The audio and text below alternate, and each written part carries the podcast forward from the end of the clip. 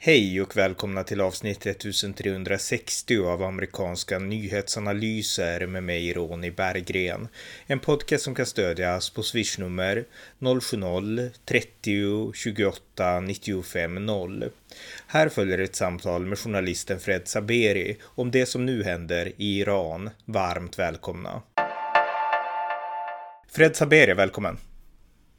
Tack, tack. Tack Ronny, tack. Då har du inbjudit mig för din uh, Pod podcast. Uh, eller podcast. Mm.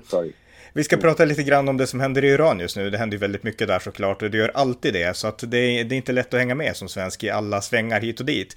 Men det senaste i alla fall, det har ju varit att det har hållits ett nytt presidentval i Iran och tillträdande president heter Ebrahim Rahishi. Och eh, ja, han kommer att sväras in. Jag tror att det är övermorgon. Kan du berätta lite om honom och vem han är och eh, lite om det här valet som har varit? Mm.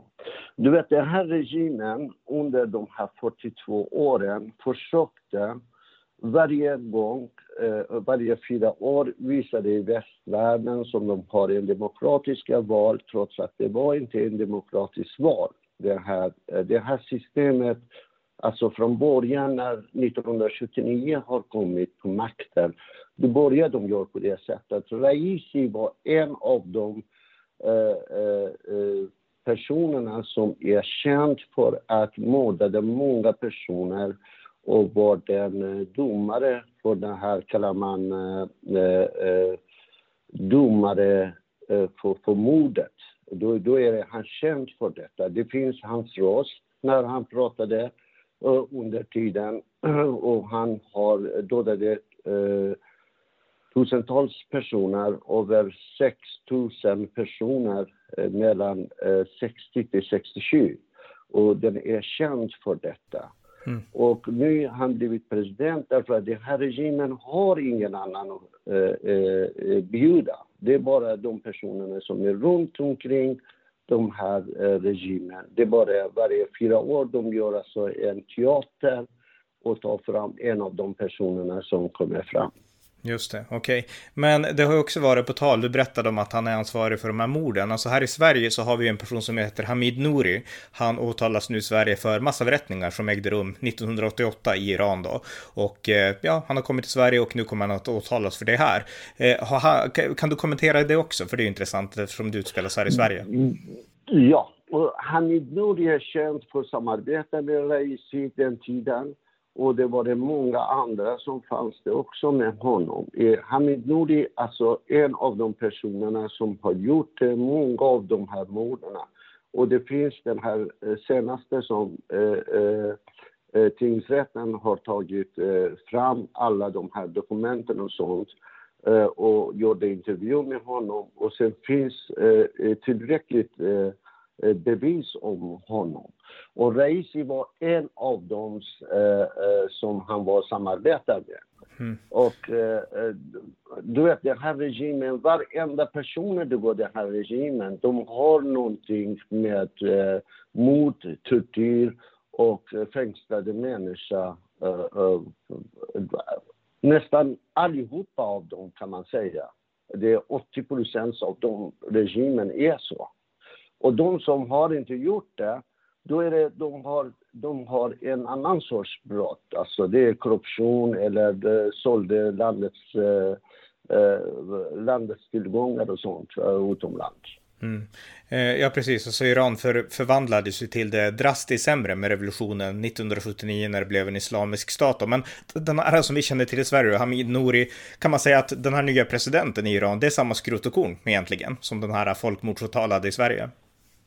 Exakt, det, det, det är samma sak. Och då, då, det är därför som han har gjort det hela tiden. Han hänvisar, uh, under tiden först när de har tagit honom, han försökte att säga han är inte den personen, ni har kommit på fel personer, ni hade kanske uh, liknande namn och sånt. Men sen efter ett tag när han var häktad, då började han avslöja det. Han är den Nouri, men han var inte inblandad på den där det var någon annan som blandade, jag känner inte till. Det började han eh, undvika av de här frågorna i alla fall. Men eh, det, han är en av dem eh, som samarbetar med Raisi, mer eller mindre. Tror du att nu när Ebrahim Raisi tar över makten då om två dagar, tror du att han kommer lägga sig i den här rättegången mot sin gamla kompis i Sverige? Kommer han att mm, alltså, försöka påverka den, tror du, på något sätt? Iran kommer att påverka mycket Eh, eh, på alla håll. Då, är det, då sett jag häromdagen, det började eh, iranska ambassaden i Sverige och sa att han vill komma och träffa en iranska medborgare som är fängslade och sitter i häktet. Men han fick inte göra det enligt eh, lagen och regler som vi har här. Och, och det började det börjar de göra på alla håll. De börjar göra lobby på, på sina lobby som de har utomlands och försöka påverka eh, den här rättegången mm. och befria honom eh, eh, mer eller mindre. Finns det något, alltså kan man göra något konkret? Alltså kan man pressa, alltså vad kan man göra mot Sverige om Iran nu blir missnöjda med att vi gör så här, att vi liksom åtalar den här mannen? Vad, vad kan man liksom, vad kan Iran hota Sverige konkret med? Då är det Iran, du vet, eh, tyvärr, det måste jag säga, eh, i Sverige en av de eh, iranska regimens fäste här. Och de har massor med folk här med, med olika sätt, afghaner, eh, själva iranier, eh, eh, eh, Syrien och massa sådana där personer de har eh, skickat till Sverige. Och de har en stark fäste här, eh, från moskén till olika institutet. Eh, de finns i det här landet och försöka att eh, eh övertyga eh, regeringen eh, som här, där han är egentligen alltså oskyldig och sånt. Va? Jag har läst lite grann om detta när de har skrivit, rätten skrivit om honom. Och, men det Iran hela på hela tiden neka och försöka med olika hål som skulle befria honom från den här rättegången. Mm. Eh, jag tänkte vi går vidare och prata lite grann om det som händer i Iran då. Som sagt, Ebrahim Reisi, han tillträder om två dagar och han är beskriven som lite hårdare än Hassan Rouhani, alltså den tidigare president som han ersätter att den här Ebrahim Raisi står närmare eh, Ayatollah Khamenei eh, än den tidigare. Stämmer det eller hur, hur, hur skulle du se inrik... Mm. Ja. Ja, han är mer närmare på, på eh, vad heter den, eh, Khamenei Eh, du vet, Raisi det är en av de eh, eh, uh, uh, analfabeta personer i landet. Han har bara sex års grundskolanutbildning. Han har inte varit någon även, även gymnasieutbildning, han har inte heller. Va? Och då är det, det här regimen vill ha, det här Khamenei, den, den största ledningen. De vill ha en såna här personer som de kan Eh, leda fram eh, landet därför att eh, det, det är det enda som de kan göra. Då är det de bara böjer för de här Khamenei, vad, vad han vill. De gör det samma sak. Va? Och han är hårdare. Oavsett om du tittar alla de här åren sedan 1979 till nu, de kom med olika presidenter med olika, men problemet är själva systemet och, mm. och, och grundlagen i, i Iran. Det, det, alla är likadana, det är ingen skillnad. Men ena kommer med leende fram och andra kommer med hårda ord fram. Det är, grunden är likadana. Och, och du ser det Khatemi, nu ska jag förklara till dig angående den här uppropet i Iran mm. som började från i staden Khuzestan till exempel. Vem som har gjort det hela detta, det kommer genom eh, Khatemis tid, det kallar man reformisterna. Uh, om du kommer ihåg 2000, uh, 2000 2001, 2003, va? Mm. som han var på makten. Uh, då var det, det han som skapade alla de här problemen. Men efter 18 år den här problemen kommer upp. Va? Vem som har gjort det, det är Khatemi som har gjort. Och i slutet när han har slutat sin åttaåriga makt, va? det började han säga, jag kunde inte göra någonting. Det är bara, jag, jag är bara en, en um, brevbärare till, till ledningen. Då, då han svarade på det sättet. Så är det tyvärr. Just det. Men de här protesterna i alla fall, de äger rum nu i, även i Teheran och eh, folk ropar död till diktatorn ropar om och eh, det man läser är att de protesterar konkret mot vattenbrist. Det är oerhört torka och eh, brist på vatten och elbrist och sådana saker och en ekonomi som går dåligt på grund av att USAs sanktioner som infördes under Trump-administrationen, att de fortfarande, ja, de har ju inte hävdat så att ekonomin går väldigt dåligt och man protesterar för man tycker inte att regeringen gör tillräckligt mycket. Alltså ofta så har vi ju sett att protesterna blir nedslagna med våld i Iran. Eh, hur, hur, hur, har, hur har regeringen hanterat alltså, de här protesterna? Du vet, i den, i, eh, den här regeringen varit från början, det är det enda medel de har, alltså det är tortyr, slå folket, fängsla folket och sånt. Va? Som jag sa till dig, det är 2003, det började uh, av president Khatami har skrivit alltså en avtal med Kuwait Mm. Och eh, dagligen skickade ungefär 900 kubikmeter dricksvatten, eller lättare sagt 10 000 liter vatten per sekund till Kuwait, att dricksvatten. Då är det brist med dricksvatten i Iran. Även å den andra sidan, de, skick, de, de eh, exporterar dricksvatten till Irak. Och folket har inte eh, eh vatten att dricka.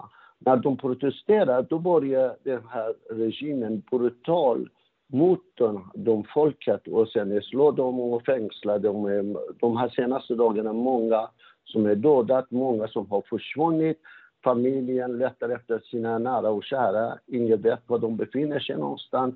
Så, så, ger, eh, så ger den här eh, regimen, du vet, om, om du ska jämföra den här regimen, den här regimen är 2000-tals Hitler, Stalin, Idi Amin jämföra med, med, med här regimen. Mm. Den här regimen har ingenting med Iran egentligen att göra. Jag tror inte de är iranier. De pratar persiska, mm. men de har inte ens iranska... Uh, de, de, de, är inte iranier överhuvudtaget. Nej. Eh, men i alla fall då, alltså, eh, jag har en sista fråga på det här. De ropar ändå död till diktatorn. Alltså, vem menar de då när folket ropar det? Menar de hela regimen eller menar de ayatollan eller menar de den nya presidenten eller? De vill inte ha det här systemet. Mm. Islamiska mm. republiken måste gå. De mm. upprepar detta på gatorna och torget som visar västvärlden. Sluta göra dialog med dem. De har ingenting att ge till oss. Den här regimen ger ingenting till oss. Även den här regimen i tre punkter som man kan säga, det är det utrikespolitiken, de är alltså antisemitisk och exporterar terrorister. Och det när det gäller inrikespolitiken är bara eh, eh, eh, eh tortyr och fängsla människor och försvinner folket. När det gäller ekonomiskt, alltså det är en stor korruption. Och, och eh, den här regimen bygger på de här tre bitarna. Alltså. Hur kan du göra dialog? Det är därför folket är lite arga på västvärlden som hela tiden eh, eh släpper inte den här regimen. Stödjer folket istället av kommer att göra dialog med den här regimen. Det är därför under Trumps tid, folket var jättenöjda därför att det trycket var mycket från USA och, och, och uh, den här regimen kunde inte göra vad, vad de vill. Precis efter Trumps och, uh, presidentsval är slut, det är Biden som har kommit, då började den här regimen göra samma sak igen. Mm. Det börjar, du ser det häromdagen, de har skickat eh, Eh, missiler och sånt med, med, med båt, eh, med, med fartyget i Mellanöstern och de gör sina terroristiska eh, gruppen starkare på alla håll. Och du ser det Hamas till exempel, 4 000 missiler har skickat mot Israel och, och många andra grejer. De har sina rötter på olika sätt och, och exporterar sina terrorister på, på hela världen. Ja, verkligen. Den här regimen, tyvärr, det här västvärlden måste wake up. Mm. Måste vakna sig. Sluta göra dialog, den här regimen. Diplomatisk förbindelse måste vara i slut med den här regimen. Det måste man bojkottas. Speciellt EU måste bojkottas. Jag tack, låt mig säga en sak. Jag tackar jättemycket på eh, eh, eh, Charlie Wemer som satsar jättehårt i, i Europa, eh, Europaunionen eh, för att stoppa diplomatiska förbindelser med den här regimen. En sån politiker vi vill ha, många sådana där politiker vi vill ha i EU för att kämpa med den här diktaturen. Ja, verkligen. Charlie Weimers, han är alltså Sverigedemokraternas EU-parlamentariker och han har tagit en hård ton mot Iran och eh, jag håller helt med dig där. Men om vi går vidare till sista alltså, grejen här då, den här attacken då, drönarattacken mot en oljetanker utanför Oman och Israel, eh, United Kingdom och USA, de menar ju att Iran ligger bakom och jag vet inte vilka bevis som är tydliga, men Iran då vill ju skylla det här på att judarna, de skyller alltid på oss och det, titta nu är väst emot oss. Eh, ja, du, du tror att Iran ligger bakom det här, den här attacken? Hela det här, utan tvekan, jag kan säga, det Islamiska republiken gör på det sättet för att visa sina makt genom att exportera terrorister, skjuta missiler mot fartyg och blanda sig i ett annat land, till, typ till exempel Irak, Afghanistan och olika länder i området. Va? I Libanon, i Hamas och allt möjligt. Eh, det är Iran som står bakom det. Och sa det häromdagen, det finns konkret bevis. Då har pratat utrikesminister i Israel med sin kollega i, i Britannien och pratade med Rumänien och pratade med Frankrike och pratade med USA och har bevisat allt. Okej, okay, den här bevisen kommer inte detaljer i media, men det finns ett starkt bevis. Det är därför de är gemensamt skulle svara den här eh, missilat eller missilattacken mot, mot, eh, mot fartygen. Mm. Det här kommer att ske så snart som möjligt. Just det. Men, men gör Iran så här för att kunna på något sätt hitta på ett externt hot och säga till folket sluta kritisera oss, vi skyddar er mot USA och så. Gör man det för att få annat att prata om än protesterna hemma? Exakt. De tycker alltså det är protesterna som folket vill. Vatten, eh, ekonomin är så dålig. De tänker hela tiden det är utlänningarna som blandar sig in det här uppropet inifrån. Mm. Det är därför de gör på det sättet som visar alltså, ja men ni som hjälper folket som uppropar, trots att det var inte så. Under 42 år den här folket dag och natt protesterar mot den här regimen därför att den här regimen är inte folklig, det är inte iranska folkets sida. Va? Alla resurser som Iran har, Iran är ett rikt land, det vet ni.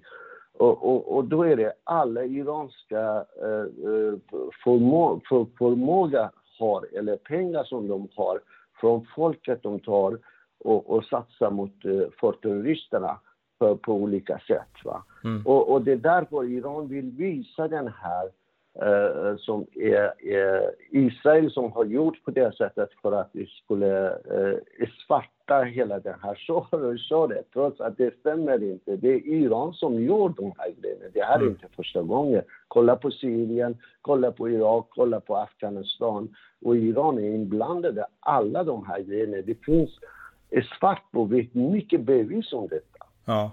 ja, jag tror det är jätteintressant där. Men jag kom på spontant den allra sista frågan. När coronan kom förra året då vart ju Iran väldigt hårt drabbat. Hur går det nu? Har liksom, kör Iran med vaccinationer eller hur, hur går det med coronan i Iran?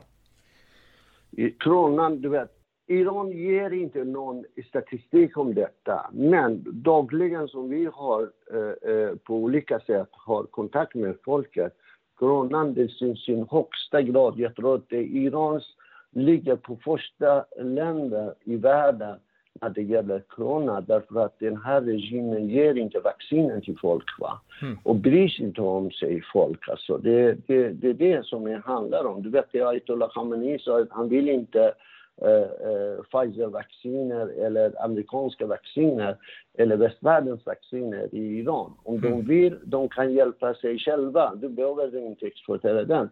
Det är därför de bryr sig inte om sig alls. Men det, kronan ligger på högst i, i Iran, eh, bland de andra länderna i världen. Mm, ja, det var intressant. Ja, men då vill jag säga tusen tack till dig Fred för att du ville vara med och prata om det här. Tack så mycket. Tack så mycket. Det var avsnitt 1360 av amerikanska nyhetsanalyser. En konservativ podcast som kan stödjas på swishnummer 070-30 28 95 0 eller via hemsidan på Paypal, Patreon eller bankkonto. Det var allt för den här gången. Tack för att ni har lyssnat.